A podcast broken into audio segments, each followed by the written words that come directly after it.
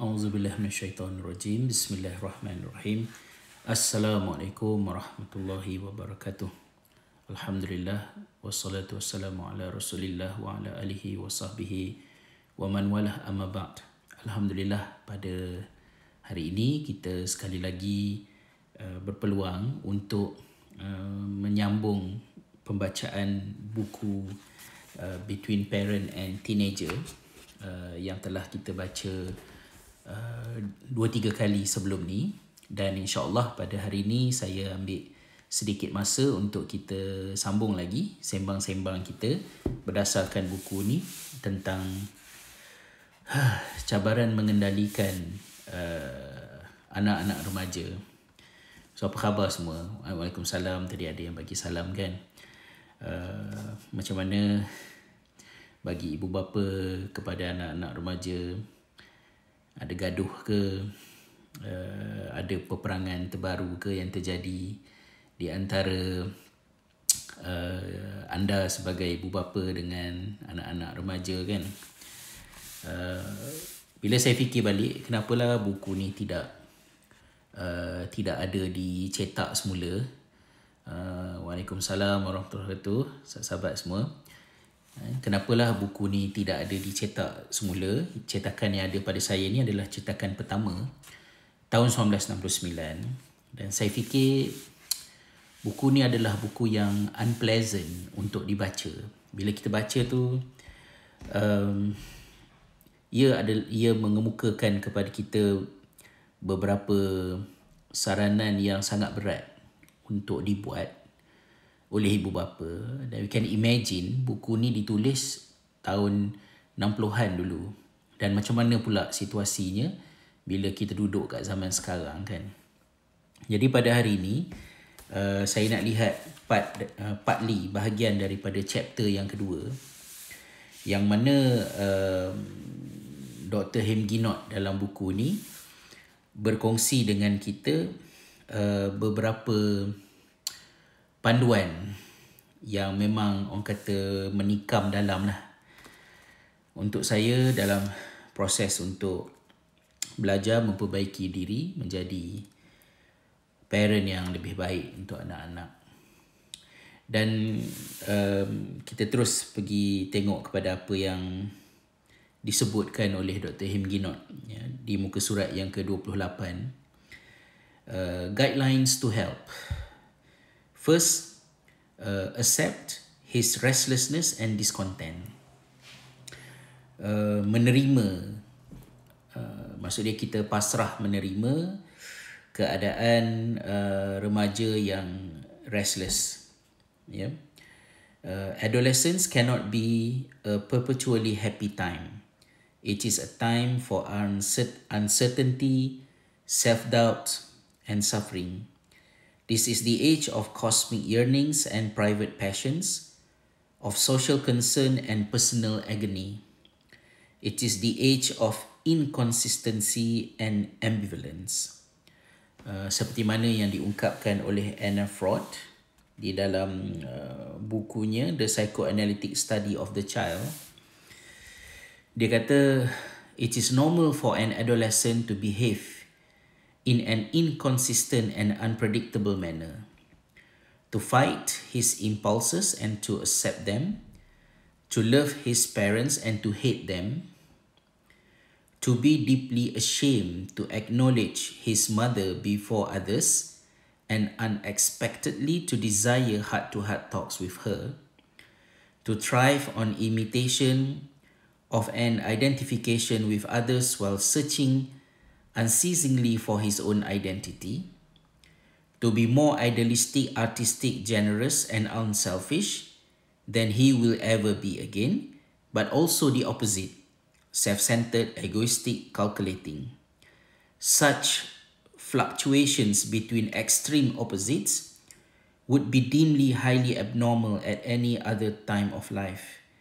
At this time, they might signify no more than that an adult structure of personality takes a long time to emerge, that the ego of the individual in question does not cease to experiment and is in no hurry to close down on possibilities. Jadi kalau kita baca apa yang Dr. Nak tulis tu, anak-anak remaja ni uh, opposite. Hari tu kita dah sebut dah. Uh, mereka ni seolah-olah macam nak financially independent tapi perlukan loan. So, kontradik di antara dua tadi. Mereka nak menjadi seorang yang penyayang tetapi pada masa yang sama juga uh, mereka banyak sangat benda yang mereka benci, marah dan tak suka. Um, mereka nak um, meniru ataupun nak menyamakan diri mereka dengan identiti-identiti yang mereka temui dalam kehidupan nak confirm nak sama macam banyak identiti yang ada di sekeliling but at the same time they want to be different and unique. Jadi uh, extreme di antara dua edge ini is very challenging uh, untuk parents um, pertimbangkan. Uh, so anak kita jadi kalau sekiranya kita sebagai mak ayah berfikir secara binary uh, baik buruk jahat uh, hitam putih maka kita akan jadi very judgmental terhadap anak-anak remaja kita sebab bagi kita uh, kalau kita fikir secara binari itu maknanya kalau dia baik dan dia bukan jahat. Kalau dia jahat dan dia bukan baik. Dan itu akan merumitkan proses. Itu adalah sebab mengapa saya uh, cuba untuk mencegah diri saya.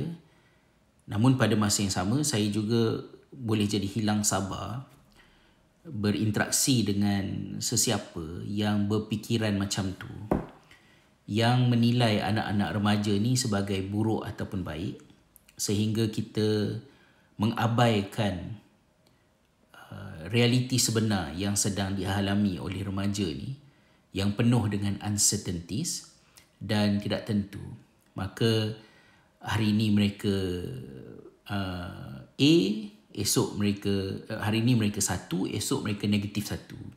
Hari ini mereka baik esok mereka buat totally the opposite jadi cara selamat untuk boleh terus engage dengan anak-anak ni ialah mencegah diri daripada melabel jangan kita bila dia buat satu benda yang orang kata malas tu Uh, mungkin boleh sentuh tentang malas tu tapi uh, elakkan diri daripada melabelnya sebagai pemalas.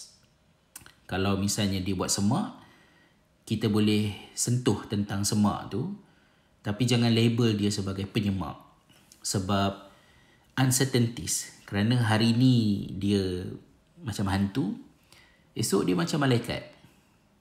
Hari ni dia sangat kedekut, esok dia boleh jadi sangat pemurah.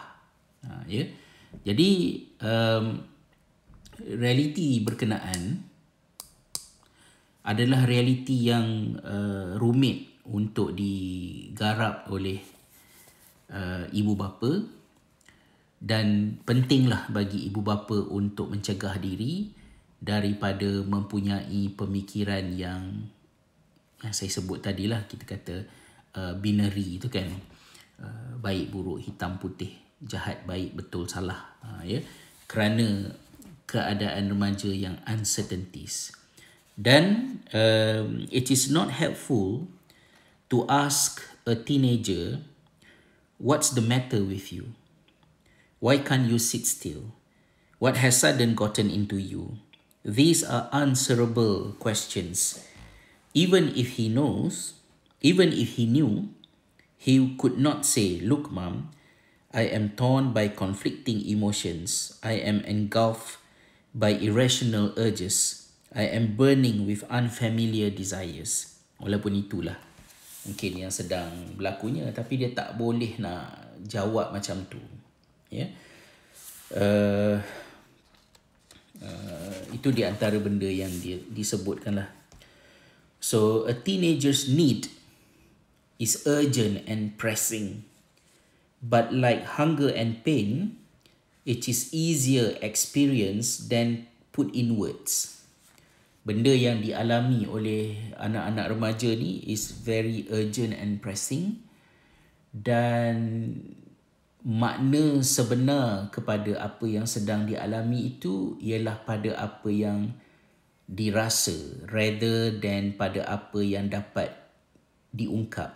Sama ada kita ungkap ataupun mereka sendiri mengungkapkannya. Kan? So parents kata Dr. Him Ginon can help by tolerating his restlessness respecting his loneliness and accepting the discontent. They can best help by not prying, as the poet Khalil Gibran put it. Dia kata, uh, petikan daripada Khalil, uh, Khalil Gibran, For the truly good, ask not the naked, where is your garment, nor the houseless, what has befallen your house.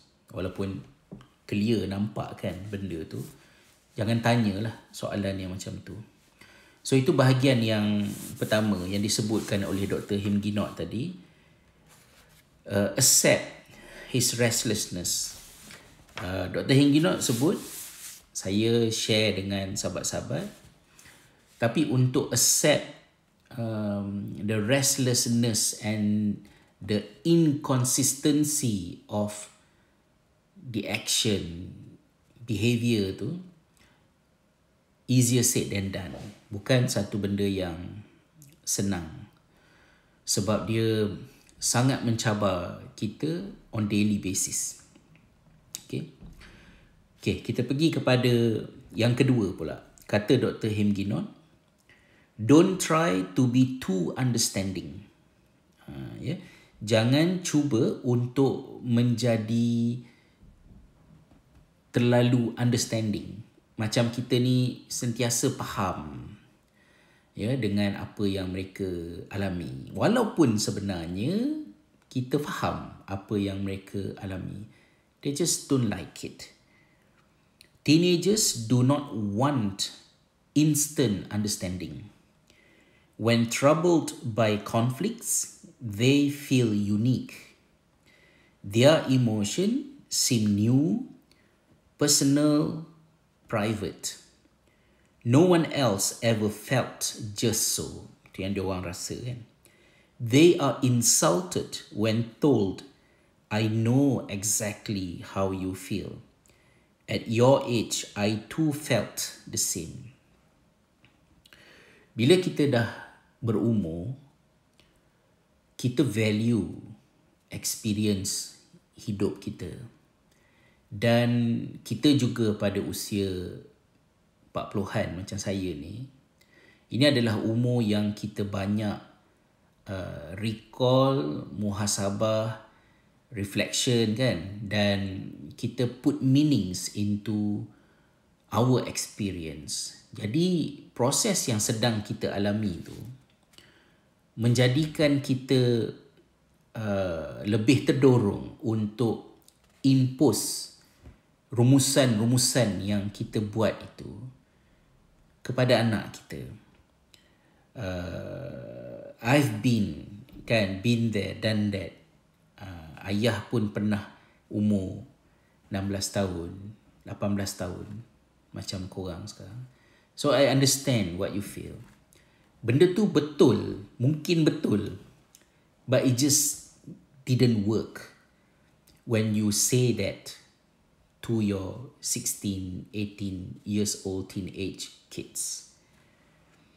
Sebab kenyataan kita itu insult feeling dia bahawa apa yang dia sedang alami itu is something yang unique. Uh, seolah-olah macam masalah yang dihadapi itu much smaller than what they feel. Jadi uh, yang ini pun very challenging. Tapi saya at least untuk yang ini saya ada some memory masa sekolah dulu memang kita orang sangat menyampah lah kalau alumni sekolah datang especially alumni yang quote unquote berjaya somebody public figure. So bila datang ke sekolah tu macam um, kami juga pernah ni zaman kami dulu maknanya uh, kami tahu apa yang kamu alami. Kami zaman kami dulu kami uh, tak ada ni tak ada tu. Tapi alhamdulillah kami boleh uh, berjaya. So apa yang yang kamu sedang fikirkan dan alami itu kami faham. Uh, tapi dengan kemudahan-kemudahan yang ada pada kamu sekarang ni, apa lagi yang boleh menyebabkan kamu tak boleh nak berjaya? So, itu bukan motivasi lah. Itu memang totally opposite motivasi. Dia memang memusnahkan. Uh, dan kalau saya, kalau misalnya ada pelajar sekolah yang tak sabar tu, mungkin kena balik lah kan budak-budak ni main cakap je so it's not easy and it's good that we remind each other on this matter so to sense when a teenager needs understanding and when misunderstanding is a difficult and delicate task the sad truth is that no matter how wise we are we cannot be right for any length of time in our teenagers' eyes. Tak kira lah macam mana scholars sekalipun kita, knowledgeable kita, bijaknya kita, kita tidak akan mampu untuk cukup bijak di mata anak-anak remaja kita. Bila saya baca tu, saya dapat relate 100% dengan uh, hidup saya Uh, cuma yang saya tengah fikirkan ialah bagi mereka yang ada anak-anak yang hormat dengan ibu bapa yang merujuk kepada ibu bapa yang yang menghargai uh, ibu bapa disebabkan oleh pendidikan ibu bapa pengetahuan mereka dan sebagainya. Uh, what made those teenage kids like that? Saya ingin nak tahu is it normal? Sebab kalau yang Dr. Him Ginot sebut ni normal then normal lah anak-anak saya uh, kan? Uh, sebab sometimes saya terfikir juga it's not easy you know when you are considered as somebody ke someone yang orang dengar your opinion dekat luar but in your own house you are not a scholar to your children. You are not uh, pakar apa-apa ke kepada uh, your own kids. Jadi benda tu chilling uh, dan it can be frustrating because uh, di luar rumah you dihormati tapi di dalam rumah uh, you rasa terhina kerana uh, pendapat you tidak ada value. Uh, ya. Yeah? then it requires different way of regulation. How can you make the situation understandable with empathy sebab kalau kita larut dalam fikiran tersebut then kita rugi sebab if you are knowledgeable if you have a lot of things to offer to your children, then you are actually knowledgeable and have a lot of things to offer. It's just that belum masanya. Jadi uh, saya tak pasti dengan buku Diary Abah. Uh, tapi buku aku terima nikahnya semasa saya tulis berkaitan dengan proses nak mendidik anak-anak masa dia orang kecil apa yang saya kongsikan itu is something yang saya tulis tapi anak-anak tak boleh baca dan faham pada masa tersebut uh, mereka perlu lebih dewasa iaitu ketika mereka di umur sekarang baru mereka boleh appreciate benda-benda yang saya buat kepada mereka when they were like 10 years younger. Macam yang ada dalam buku aku terima nikahnya. So apa yang saya tulis dalam buku Diary Abah itu sebahagian daripadanya mungkin merupakan benda yang tidak belum boleh dibaca oleh uh, anak-anak saya sekarang. Bahkan from time to time bila saya tulis something dekat Instagram so anak saya akan lawan balik lah mereka akan uh, criticize uh, apa yang uh, saya tulis sebagai something yang salah ataupun yang mereka tak setuju dan itu adalah um, harga yang saya perlu bayar apabila cara saya membesarkan budak-budak ni adalah dengan memberikan kepada mereka ruang sebanyak mungkin untuk mereka itu confident berpendapat. Tapi itu juga boleh menyebabkan uh, kita nampak macam tingkah laku mereka itu bersifat uh, mi mi mi. Maksud dia kalau kita tengah marah tu memang kita rasa macam cara kamu cakap ni macamlah kamu ni pandai sangat. Padahal kita yang sebenarnya shape mereka untuk mereka berkelakuan seperti seorang yang pandai untuk umur mereka. So pada mereka, semasa mereka berpendapat tu, mereka berpendapat itu dalam bentuk yang berautoriti terhadap pendapat mereka. Mereka tak accept kalau pada masa itu kita belittle kepandaian mereka dan disebabkan oleh itu kalau kita nak betulkan pendapat mereka yang sebenarnya taklah pandai mana tu it has to be done um, a little bit later dan bukannya uh, pada masa tersebut dia tengah bercakap bagi pendapat dan kita kata macam ya ya je kamu cakap ni kamu tahu ke sebenarnya macam, macam contoh macam tu kan bila saya nak describe benda tu dan ayat saya akan jadi sangat Melayu dan Perak lah. Maybe because it's it is deeply uh, embedded di dalam DNA kita, dalam culture kita kan. Uh, sebab kita menyampah kalau budak-budak ni macam tunjuk pandai sangat dengan kita. Tapi pada masa yang sama, kita nak mereka jadi pandai. So bila mereka dalam proses nak jadi pandai tu, dan cara mereka nak jadikan kepandaian mereka visible ialah mereka menjawab balik. Tapi mereka, bila mereka menjawab balik itu, kita pandai hati. So, kita pun ada elemen macam remaja tadi jugalah. Kita nak mereka pandai, tapi kita tak nak mereka tunjuk pandai. Kita nak mereka confident, tapi kita tak nak mereka overconfident. Kita nak mereka independent, tapi kita tak nak mereka sampai tak perlukan kita.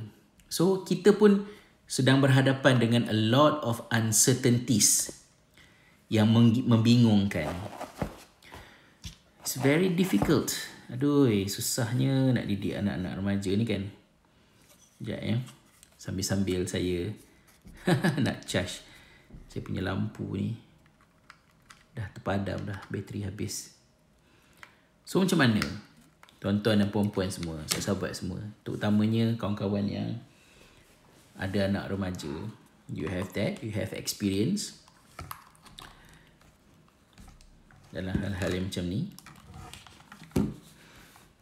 kita tengok balik apa yang diungkapkan dalam sambungan. Boleh lagi ya? Terima kasih kepada sahabat-sahabat yang sudi join. Kata Dr. Hemginot differentiate between acceptance and approval. Ya bezakan di antara menerima dan memperakui. Um, says one father kata seorang ayah my 16 year old is a handsome boy but he is an ugly girl his long hair do drive me batty it's ridiculous but we fight over it every day hmm. says one mother my daughter has a wardrobe fit of a, my daughter has a wardrobe fit for a queen but she chooses to wear an ugly turtleneck jersey with pink beads. I can't stand to look at her. Uh, saya saya teringat bila buat fashion ni lah macam masa tu anak kami ni pakai kasut kelak. Tapi dia nak juga kasut putih. Sebab kasut putih uh, tu match dengan apa yang ada dalam selera dia lah pada masa tu jadi dia benci kasut kelab tu dan dia sanggup nak beli kasut putih Primark. Uh, Primark ni orang Malaysia kenal kot Primark kalau orang Malaysia yang selalu pergi UK ke ataupun some European countries tu tahu kan. So kasut Primark tu 10 euro. Kasut Clark tu 60 euro. Definitely kasut Clark tu lebih berkualiti, lebih sedap uh, dan even lebih better uh, better looking. Tapi yang dia prefer ialah kasut putih hampeh tu. kan? Kita punya mindset sebagai parents, eh hey, bestnya bila dapat kasut kelab. Kan senang nak dapat kasut kelab tu. It cost a lot of money. Tapi you sanggup campak kasut kelab tu and then nak pakai kasut murah 10 euro ni just to to feel fashionable and yet it's ugly in my eyes. Ha, tapi macam yang Dr. Hem Ginok cakap ni lah. Dia punya rebel kan. Saya baca sekejap apa yang tuan-tuan perempuan tulis. Susah saya pun kalau tegur pun hati-hati ya. Dia ketahukan kita. Saya belum ada anak lagi kata Irhamila. Tapi kakak saya selalu mengadu pasal anak dia yang remaja. Semua melalui perkara yang sama. Jiwa remaja memang lain. Masih mencari identiti sendiri. Anak saya belajar pandai tapi hormat parents tak ada. Macam apa yang kita selama ni uh, semua absorb kan? Semua tak absorb. Hmm, yeah? uh, hello oh, Hazani Harun. Official. Uh, hello baliklah. Itulah.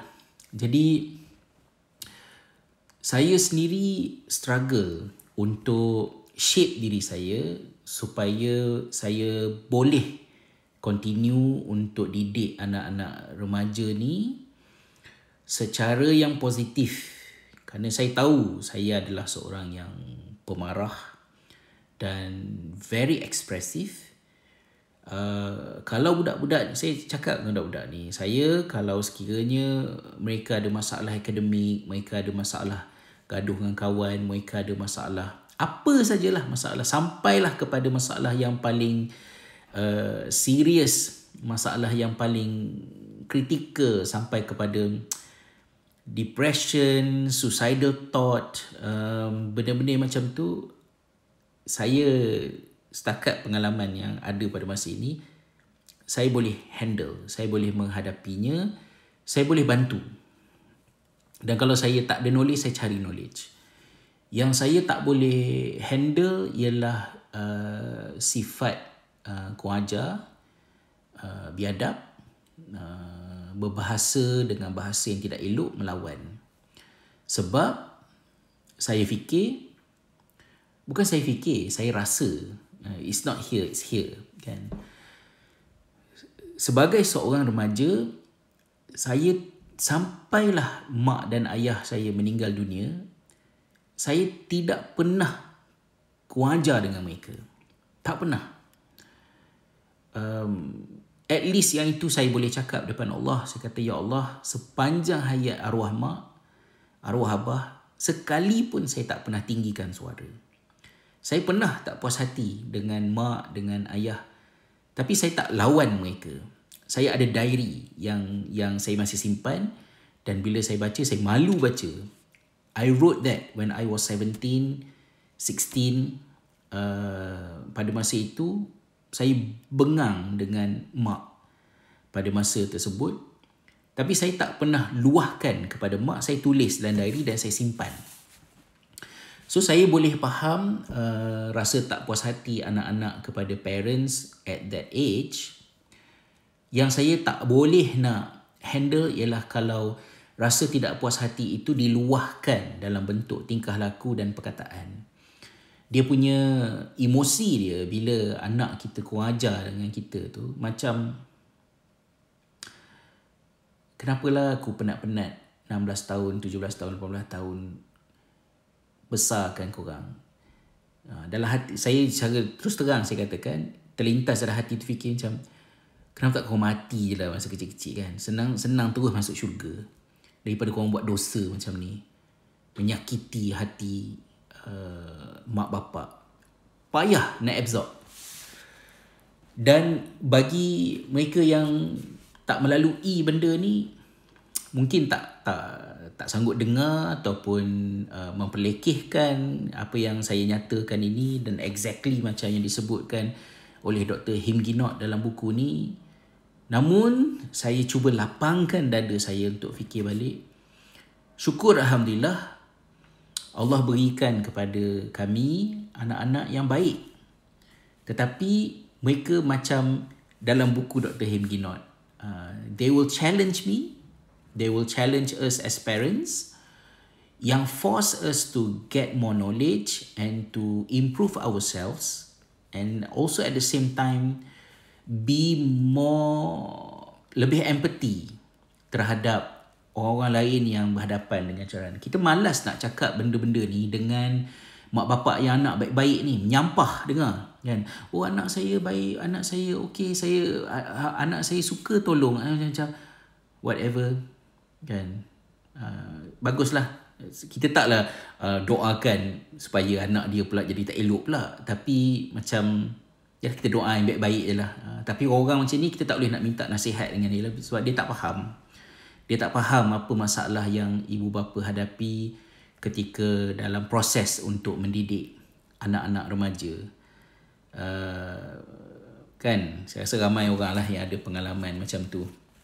Orang-orang macam ni uh, dia, dia mula nak marah kan orang macam ni saya rasa macam uh, pergilah ya ke ke persatuan orang baik-baik. Persatuan orang anak-anak yang uh, cium tangan tu. Uh, bagi kami yang anak-anak remaja yang challenging ni uh, jom kita join discussion online ni. Support each other. Okay. At least uh, now we all know that uh, you will never walk this path alone. Aduh. Teenagers rebel in a thousand ways. Mm, kan? When a 15-year-old girl gives up madras skirts for torn dungarees, she may be rebelling. when a 16 year old boy discards new shoes for old sandals, okay? he may be in revolt. They proclaim in action what Bob Dylan said in words. Dalam satu lagu Bob Dylan kan. Come mothers and fathers all over this land and don't criticize what you don't understand. Your sons and daughters are beyond your command. Okay? So our response must differentiate between tolerance and sanction. Okay? Between acceptance and approval. We tolerate much but sanction little.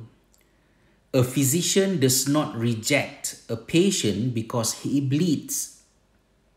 Though unpleasant, such behavior is tolerated. It is neither encouraged nor welcomed it is merely accepted. Similarly, a parent can tolerate unlikable behavior without sanctioning it. One father, irritated by his son's long hair, said, I'm sorry, son, it's your hair, but it's my guts. So there are two things kat sini kan. Bila bila rambut you teruk sangat, di sini ada dua dua dua dua subjek. It's your hair, but it's my guts. I can stand it after breakfast, but not before it. So please have breakfast in your own room. Ha, ya? Jadi uh, dalam kes ini kata Dr. Him Ginot, this response was helpful. yeah, father demonstrated respect for his own feelings, the son was left free to continue with his unpleasant but harmless revolt. Uh, ya. Yeah? Jadi bila anak dia rambut entah apa-apa, jadi bapa dia sebut kepada anak dia, dia kata dalam krisis rambut kamu ni, yes, your hair is your hair, but my guts uh, is mine. Okay? I can tolerate your hair after breakfast but not before breakfast. Meaning that uh, before breakfast, don't show yourself in front of me. Uh, ya, yeah, because macam tu kan. Jadi, saya teringat lah ya, dalam perangai anak-anak remaja ni. Sebab saya tak nak guna sebab tu. Sebab saya membesarkan anak dekat Finland, dekat Ireland. Saya sekat Malaysia pun serabut juga kan. So, it's not actually dekat mana. Jadi ada perangai perangai-perangai anak kita ni yang kita tak suka. Uh, jadi saya pernah sebut lah, saya kata, okay, kita discuss tentang cara yang pakaian itu, anak lelaki ke anak perempuan ke. Jadi saya cakap lah, okay, it's your fashion, um, but it's my eyes uh, I cannot handle it. Uh, anak saya dia ada hujah dia tentang kenapa dia pakai rantai. Saya kata, okay, that's your opinion. Tapi untuk saya, saya juga kena highlight apa yang saya fikir dan apa yang saya rasa. Maka saya tak paksa dia untuk saya bukan nak nak rentap ke uh, rantai itu ke tapi uh, I just cannot see it. So keep it a little bit modest, jangan visible sangat depan saya. Dan uh, I will never allow you to lead the prayer wearing that. The first day you cabut tu, I will politely request you to lead the prayer jadi imam. Sebab saya tak boleh terima imam pakai rantai that that's that's pendirian saya. So saya dah sebut apa yang benda ni. Ha, itu yang lelaki. Yang perempuan pun saya sebut benda yang sama. Kan? Jadi kata Dr. Him Ginot sebelum saya jawab sikit eh, beberapa komen dan soalan. Uh, kata Dr. Him Ginot had father sanctioned the hairdo he would have destroyed its value as a symbol of autonomy and rebellion. More obnoxious behavior might have been substituted by the young rebel. Jadi kalaulah sekiranya pemakaian yang tak apa-apa tu baik yang lelaki yang perempuan ni yang yang huh bukan tengok membayangkan pun pedih mata. Kan pedih mata ni Kalaulah benda tu kita attack, yang kita attack bukan rantai tu, yang kita attack bukannya uh, apa ni bukannya kita katakan uh, pakaian yang tak apa-apa rantai-rantai dekat dekat seluar lah betul. Bukan itu yang kita sedang attack. Yang kita attack adalah autonomi dan sifat memberontaknya tu. Dan itu boleh lead kepada benda-benda lain yang lebih serious. Therefore, kita clearkan apa yang saya apa yang kita rasa sebagai parents dan apa yang mereka pilih itu dan ini adalah borderline dia. So uh, anak saya pernah tanya kalau dia nak warnakan rambut macam mana okey tak? Jadi saya kata kalau you warnakan rambut it's your hair but it's my house. So kalau you warnakan rambut I cannot bear seeing you. So you will have me not looking to you selama rambut itu berwarna. Uh, then that is the agreement. Tapi kalau you buat juga, saya memang akan sakit hati, akan marah, geram. Tapi yang saya akan buat ialah saya akan buat benda-benda yang mengawal pandangan dan emosi saya iaitu saya tak nak tengok. I don't want to look So you kalau boleh handle bapa ni memalingkan muka daripada kamu selama warna tu masih ada then it's your choice. Ha, itulah cara. Mungkin ada orang lain ada cara lain, uh, ada orang berbeza cara tapi apa yang Dr. Hem Ginot terangkan dalam buku ini sedikit sebanyak itu saya cuba untuk ingatkan kerana cita-cita saya ialah saya tidak mahu menjadi parent yang disconnected daripada anak-anak because of this temporary insyaallah changes uh, and negative behaviors kan? Uh, soalan yang ditanya Alia underscore JK buku apa tu Ustaz? Kalau saya tunjuk akan nampak terbalik eh? Uh, ni dia bukunya iaitu Between Parent and Teenager oleh Dr. Him Ginot kalau tanya soalan buku ni nak cari kat mana? Memang susah. Bertahun-tahun saya cuba mendapatkannya. Hanya selepas berpindah ke Island barulah saya dapat beli buku ni. Ni buku second hand tahun 1969 tak ada e-book tak ada cetakan baru so far. Harga bukunya dalam kalau tak salah saya 8 ke 8 between 8 ke 10 US dollar dan untuk Republic of Ireland kos untuk post daripada US ke Ireland ini ialah lebih kurang dalam saya rasa dalam belas-belas US dollar. So bagi saya affordable tapi masa saya dekat Finland kalau saya nak buku saya nak beli buku ni masa saya dekat Finland kos penghantarannya dekat 70 dolar.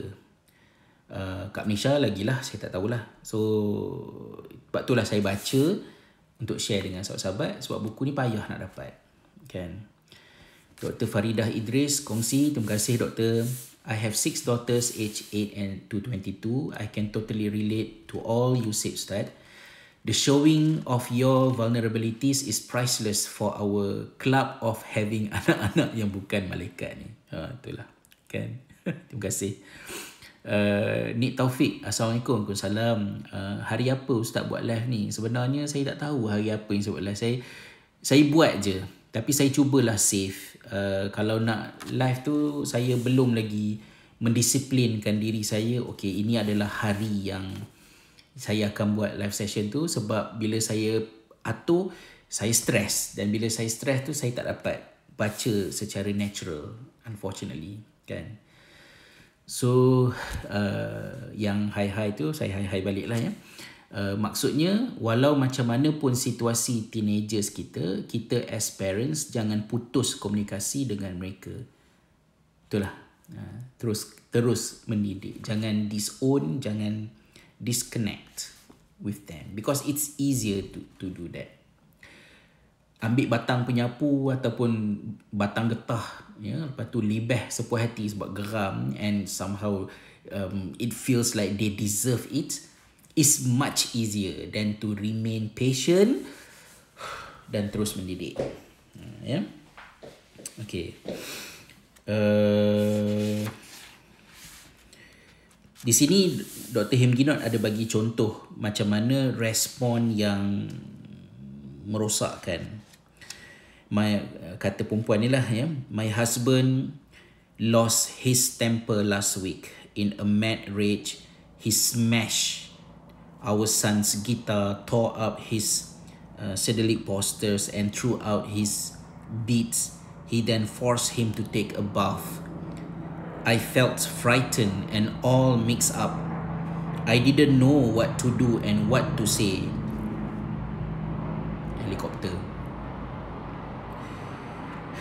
I went into the bedroom and locked the door.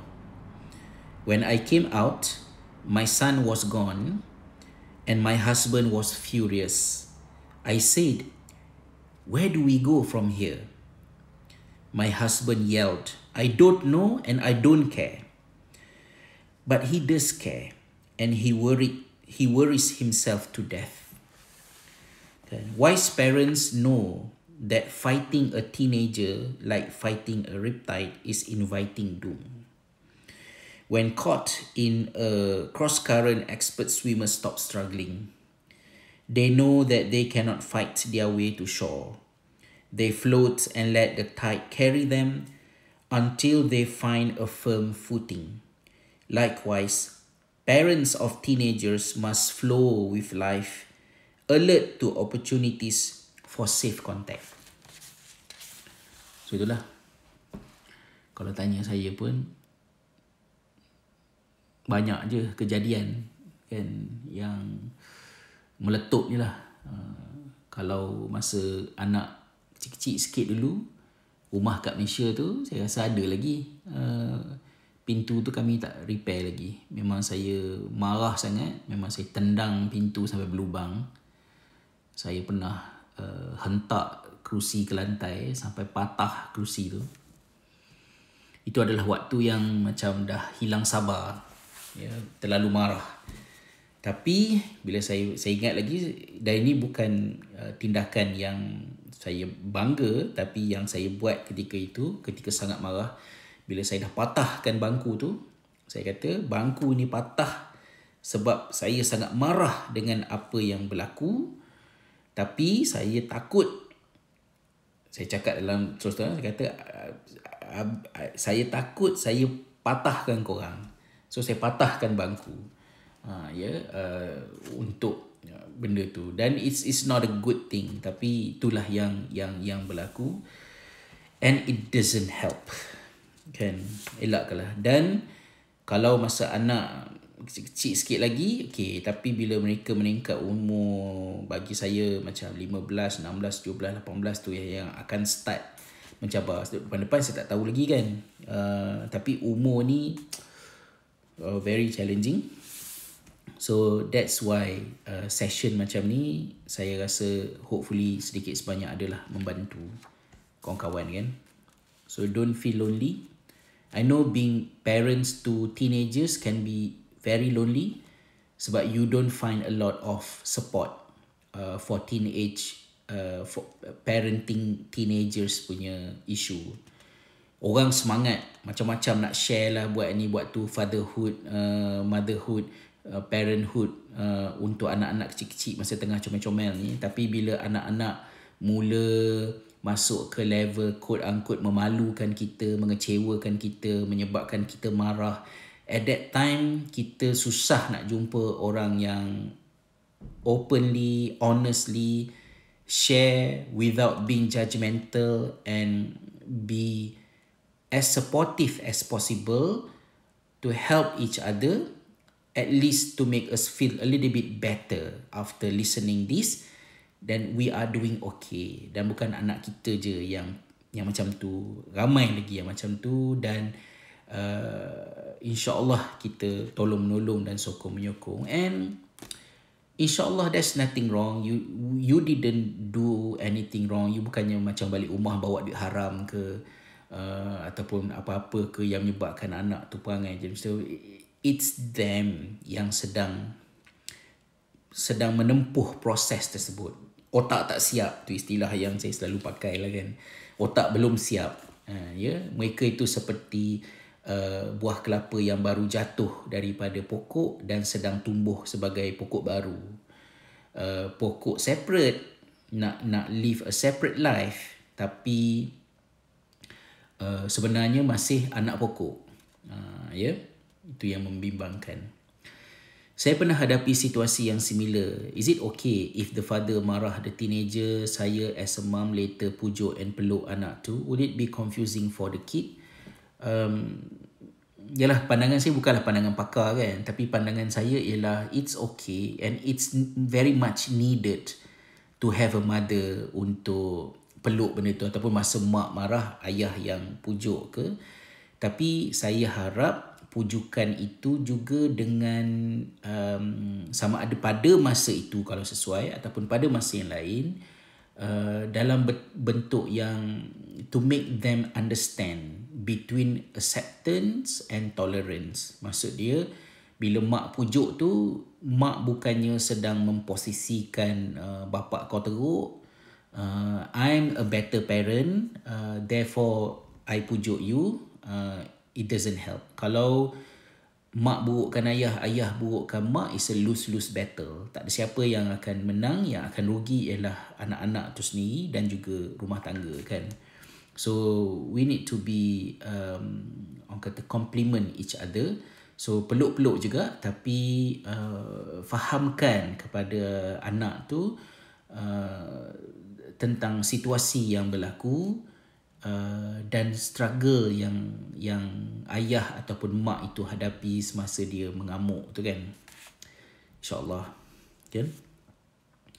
So uh, bahagian yang terakhir saya pun tak tahu dah berapa lama saya bercakap ni. Sekarang tengah-tengah saya cakap kan tinggal seminit. Oi, nyampah betul. Tu saya tak tak apa suka sangat Instagram live ni sebab tak nampak. Uh, saya pun tak ingat pukul berapa saya start tadi dah berapa minit kan. Tapi kita boleh tengok lagi lah. Uh, satu lagi nasihat Dr. Hemginot sambungan pada muka surat yang ke-35. Uh, Alhamdulillah uh, apa ni uh, Puan Nadirali underscore rasa bersemangat lepas dengar sharing Ustaz. Alhamdulillah kalau boleh sedikit sebanyak membantu ya Adillah Suhaimi I love this sharing kita cubalah daripada semasa ke semasa so nasihat yang seterusnya pada muka surat yang ke-35 kata Dr. Himginot don't collect thorns ya jangan mengutip dan mengumpul duri ya uh, kata dia uh, when parents become aware of imperfections in themselves, they are often tempted to impose perfection on their children. Some parents make a career of it, other way. They ferret out unpleasant facts about their teenager's conduct and track down small defects in his character. For his own good, so they believe he needs to be reminded of his deficiencies. Such honesty eventually kills communication between parent and teenager. No one benefits from flaws flung in his face. It is too threatening for a teenager to cope with the naked reality of personal faults. Calling attention, calling attention to them is like shining a harsh spotlight on him. His imperfections will become clearer to us but not to him. His eyes will shut instantly. It is not helpful to dwell on character flaws. When forced to admit such faults publicly, a teenager may no longer want to correct them privately. In situations in which flaws become apparent, our immediate task is to help him cope with present crisis. Our long term task is to provide him with relationships and experiences that correct character and build personality. Our main purpose is to tempt him to live up to his human potential. This purpose is better implemented quietly than proclaimed loudly. So di sini terutamanya bagi ibu bapa yang rasa diri mereka tak perfect. Mereka ni pernah tak berapa nak islamik. Mereka ni pernah huha-huha masa remaja dan melakukan beberapa kesilapan. Tapi di peringkat umur mereka dah jadi mak bapak mereka dah uh, jadi lebih baik.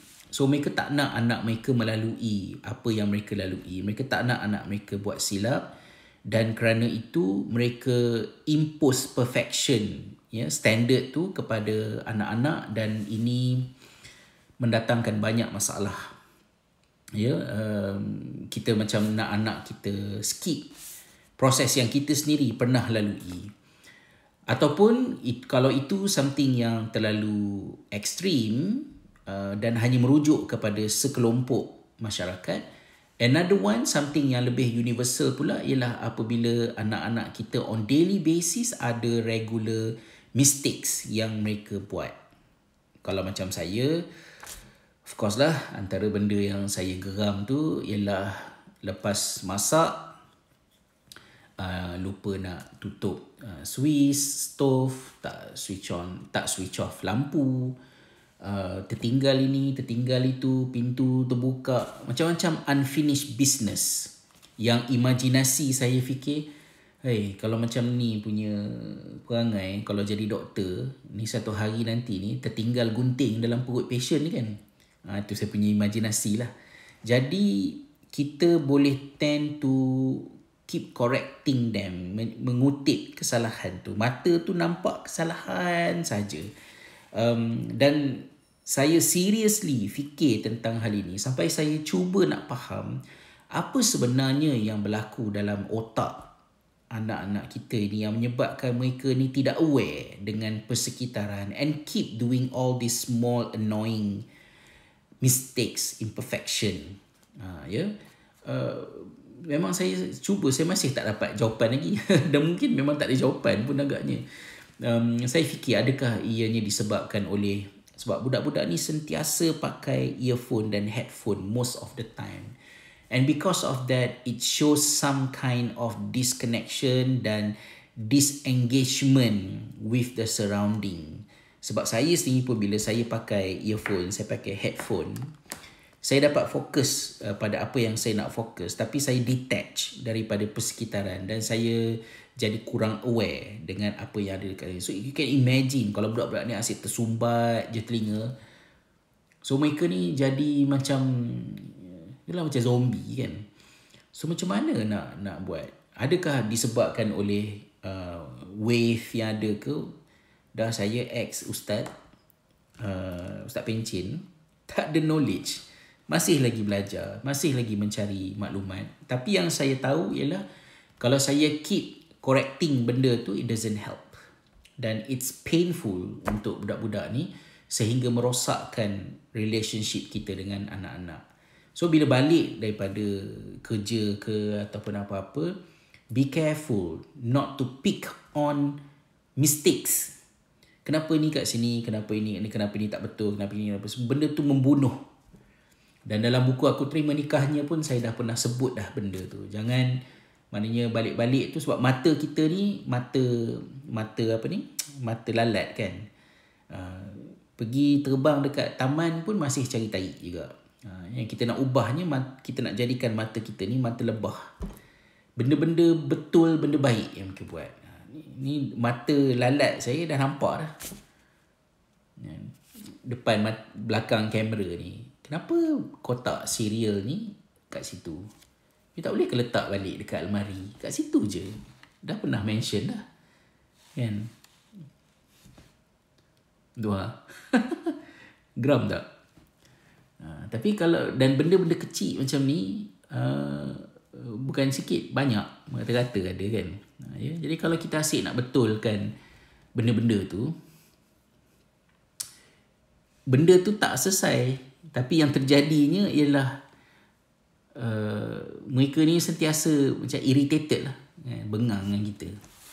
Jadi di sini Dr. Hemginot pesan benda tu jangan mengutip duri kan dan yang terakhir mungkin barangkali saya minta maaf kalau siapa-siapa yang ada kat Malaysia misalnya kalau dah masuk waktu maghrib ke apa ke utamakanlah apa yang utama ya uh, saya cuba habiskan dalam sesi sikit lagi masa yang seterusnya do not emulate his language and conduct. Jangan nak jadi macam dia orang. Sebab kita nak jadi parent yang cool so kita pun berpakaian macam anak-anak ataupun kita berbahasa macam bahasa budak-budak sekarang kan banyak slang kan? Uh, kita kata uh, tone down low profile dia orang kata low key kan? Kita kata strange awkwardness dia orang kata cringy. Tak apa-apalah benda tu walaupun perkataan tu ada tapi kita tak pakai macam tu. So macam-macam lah ayat dia dope. Uh, kita tahu benda tapi kita tak pakai dia orang pakai. So kita pun nak guna slang-slang dia orang tu sebab kita nak jadi parent yang cool. So bila anak kita TikTok pun kita nak join TikTok. So, kalau kita memang minat TikTok terpulang lah okey lah. Tapi kalau kita imitate bahasa dan tingkah laku mereka just to make ourselves uh, closer to them supaya kita ni macam dia orang. Benda tu um, mm, it gives different ya maknanya impact. Uh, ya dia jadi terbalik. Children are childish.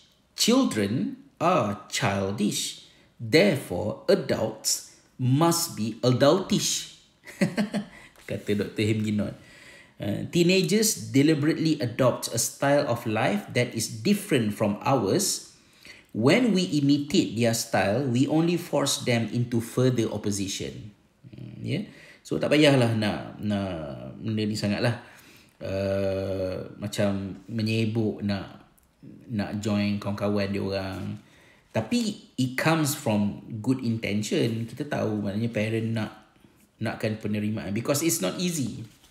It's not easy untuk sampai kepada satu peringkat umur di mana anak kita dismiss kita daripada hidup mereka.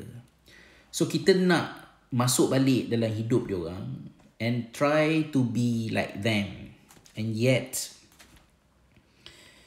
kan ha so itu senang sikitlah uh, yang disebutkan oleh Dr. Himginot. Uh, kemudian hmm, ada lagi tak?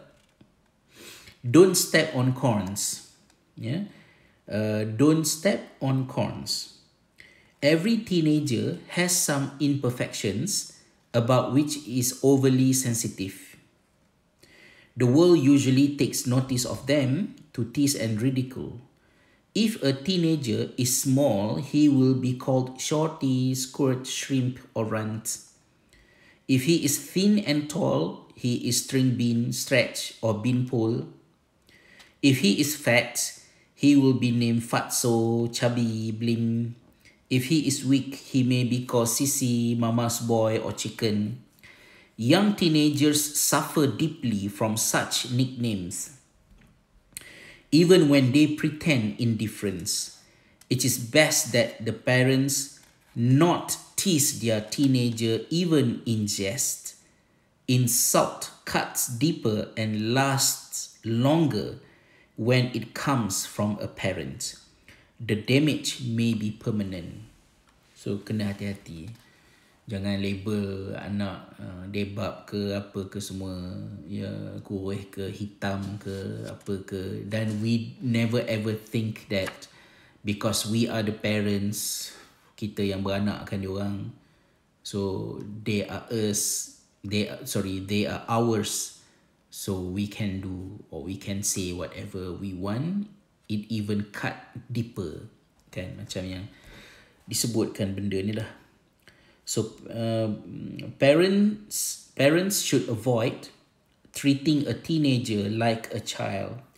Parents often like to remind their teenager how little he was just a few years ago. They tell cute incidents of the past, how he used to be afraid of the dark, or how he wet his pants at a birthday party. Teenagers hate to be reminded of their babyhood. They want to put distance between themselves and childhood. They want to be considered grown ups. Parents should support this desire. In the presence of our teenager, we should refrain from reminiscing about his infancy or showing off his photos taken in the nude at the age of one. Our whole way of relating our praise, criticism, reward, or discipline should be geared to a young adult, not a young child. Saya terbaca komen. Susahnya jadi parents, banyak kena belajar. Ha, itulah. Kan? Sabar-sabar dan sabar. Itu bukan mudah ya. Tuan Fazrul ada, Ahlan, Tuan Fazrul. Uh, so saya rasa macam ramai orang boleh relate lah benda ni kan. Uh, benda-benda yang kita bincangkan ni. So yang lebih-lebihnya yang mungkin kita sambung akan datang don't invite dependence don't hurry to correct facts. Don't violate his privacy. Avoid cliche and preaching. Don't talk in chapters Don't label him in his presence. Don't use reverse psychology. Don't send contradictory messages. Don't futurize. Ini adalah topik-topik berbaki dalam chapter 2 yang kita akan sentuh dalam sesi live yang akan datang. Bila wallahu alam bila ada kelapangan lah. InsyaAllah. Tapi saya cubalah kongsikan kan. Kata Ahlia Saiful, anak terluka sebab mak pak yang duk body shaming tanpa sedar. Ingatkan nak bergurau. Tapi dah masuk bawah minda bawah sedar anak-anak. Kan? Ya. Yeah. So banyaklah benda yang disebutkan ini adalah nasihat-nasihat untuk saya. Kalau kita ni jenis mak bapak yang belasah je lah apa yang nak buat kan. Uh, then tak ada isu pun. Tapi kalau kita be more responsible dan ready to admit sometimes yang kita buat tu salah, then uh, we need to learn yeah from each other insyaallah kan hmm, insyaallah saya saya save kat IG story. Cuma saya risau sikit uh, sebab IG story ni IG live ni kalau dulu-dulu bila dah habis tu uh, dia ada lagi 24 hours uh, dekat IG story kita kan. So ada macam-macam cara lah yang saya boleh buat untuk download. Kalau sekiranya saya tak berjaya save. Sometimes tak berjaya save tapi sekarang ni macam bila dah habis tu dia tak kena ada dekat IG story. Kita terus kena save dia dekat IGTV dan sometimes uh, dia terputus ke apa semua hilang macam tu saja. Memang quite frustrating lah. So itu salah satu daripada sebab kenapa saya macam hmm, malasnya nak online dekat nak nak buat live IG ni. Because saya rasa frustrated lah kalau macam kita dah bincang macam ni. Lepas tu kita tak boleh save kan tapi insyaAllah lah kita cuba kita cuba atasi hal ini. Harapan saya ialah uh, sahabat-sahabat tuan-tuan dan perempuan semua yang ada anak-anak yang umur macam anak-anak kita orang ni dan mungkin yang besar sikit ke ataupun yang yang sedang menuju ke usia tersebut uh, mengambil perkongsian-perkongsian ini bukan sebagai sesuatu yang menimbulkan anxiety sesuatu yang menyebabkan kita sukar nak enjoy the beautifulness of the presence so kita kena uh, enjoy uh, masa anak-anak kita tu okay baik semua jangan kita wish for something else kan uh, cuma yang boleh kita buat ialah uh, we continue to learn, to find, get knowledge. Saya rasa penulis buku Aku Terima Nikahnya tak mampu untuk didik anak-anaknya pada tahun 2020. Uh, tapi penulis buku Diary Abah mungkin lebih bersedia. Basically-nya, now I am uh, 12 years uh, older, hopefully 12 years more matured and stable compared to myself 12 years ago. Uh, kan? Jadi uh, kalau ada benda, kalau ada orang macam kan bagus kalau benda ni tahu 10 tahun sudah misalnya tapi lah 10 tahun sudah kita tak ada ilmu 10 tahun tu kita tak ada pengalaman 10 tahun tu anak-anak kita pun kecil lagi dan tak sama tapi bagi orang-orang muda yang macam if you learn something you know you have some qualifications you have some uh, knowledge about how uh, cognitive works and then uh, how uh, psychology can explain uh, some behaviors um, take all those uh, guidance, um, substance, substantial guidance yang yang very highly authoritative because of the academic dan sebagainya with a tinge of salt. Maksud dia, when it comes to handling genuinely your own children bila masa mereka remaja tu mungkin uh, it's a little bit different sebab kehidupan kita dynamic kan. Uh, kita mungkin ada dekat comfort zone kita kita mungkin dah migrate ke tempat lain uh, mungkin pasangan kita meninggal dunia nauzubillah mungkin uh, ada benda ni berlaku ada benda ni berlaku. So there's a lot of variables dalam kehidupan ini yang boleh menyebabkan uh, there's no straightforward.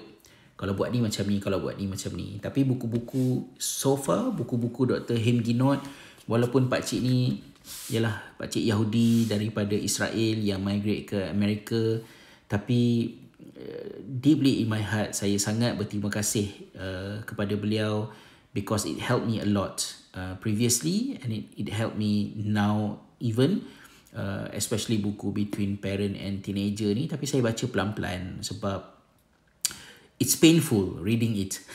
macam ah, teruknya aku kan macam hmm, eh. Uh, itulah terima kasih sahabat-sahabat yang join uh, we don't have to like force ourselves to complete one hour for the recording. Dah tak ada apa nak cakap. Dah lah kan. Uh, syukran. Uh, terima kasih atas ilmu tu. Terima kasih. Saya hanya menyampaikan uh, record video guna lagi satu phone uh, tu macam malas sikit. Sebab saya buat ni spontan je tadi. Kan? Uh, sebab saya baru beli uh, lampu. Lampu Kodak ni uh, untuk mencerahkan ni. Jadi masa saya test dekat phone tadi eh macam ada sejam lagi. Macam okey pula kalau nak buat live. Dan kebetulan pagi ni saya baca buku ni sikit.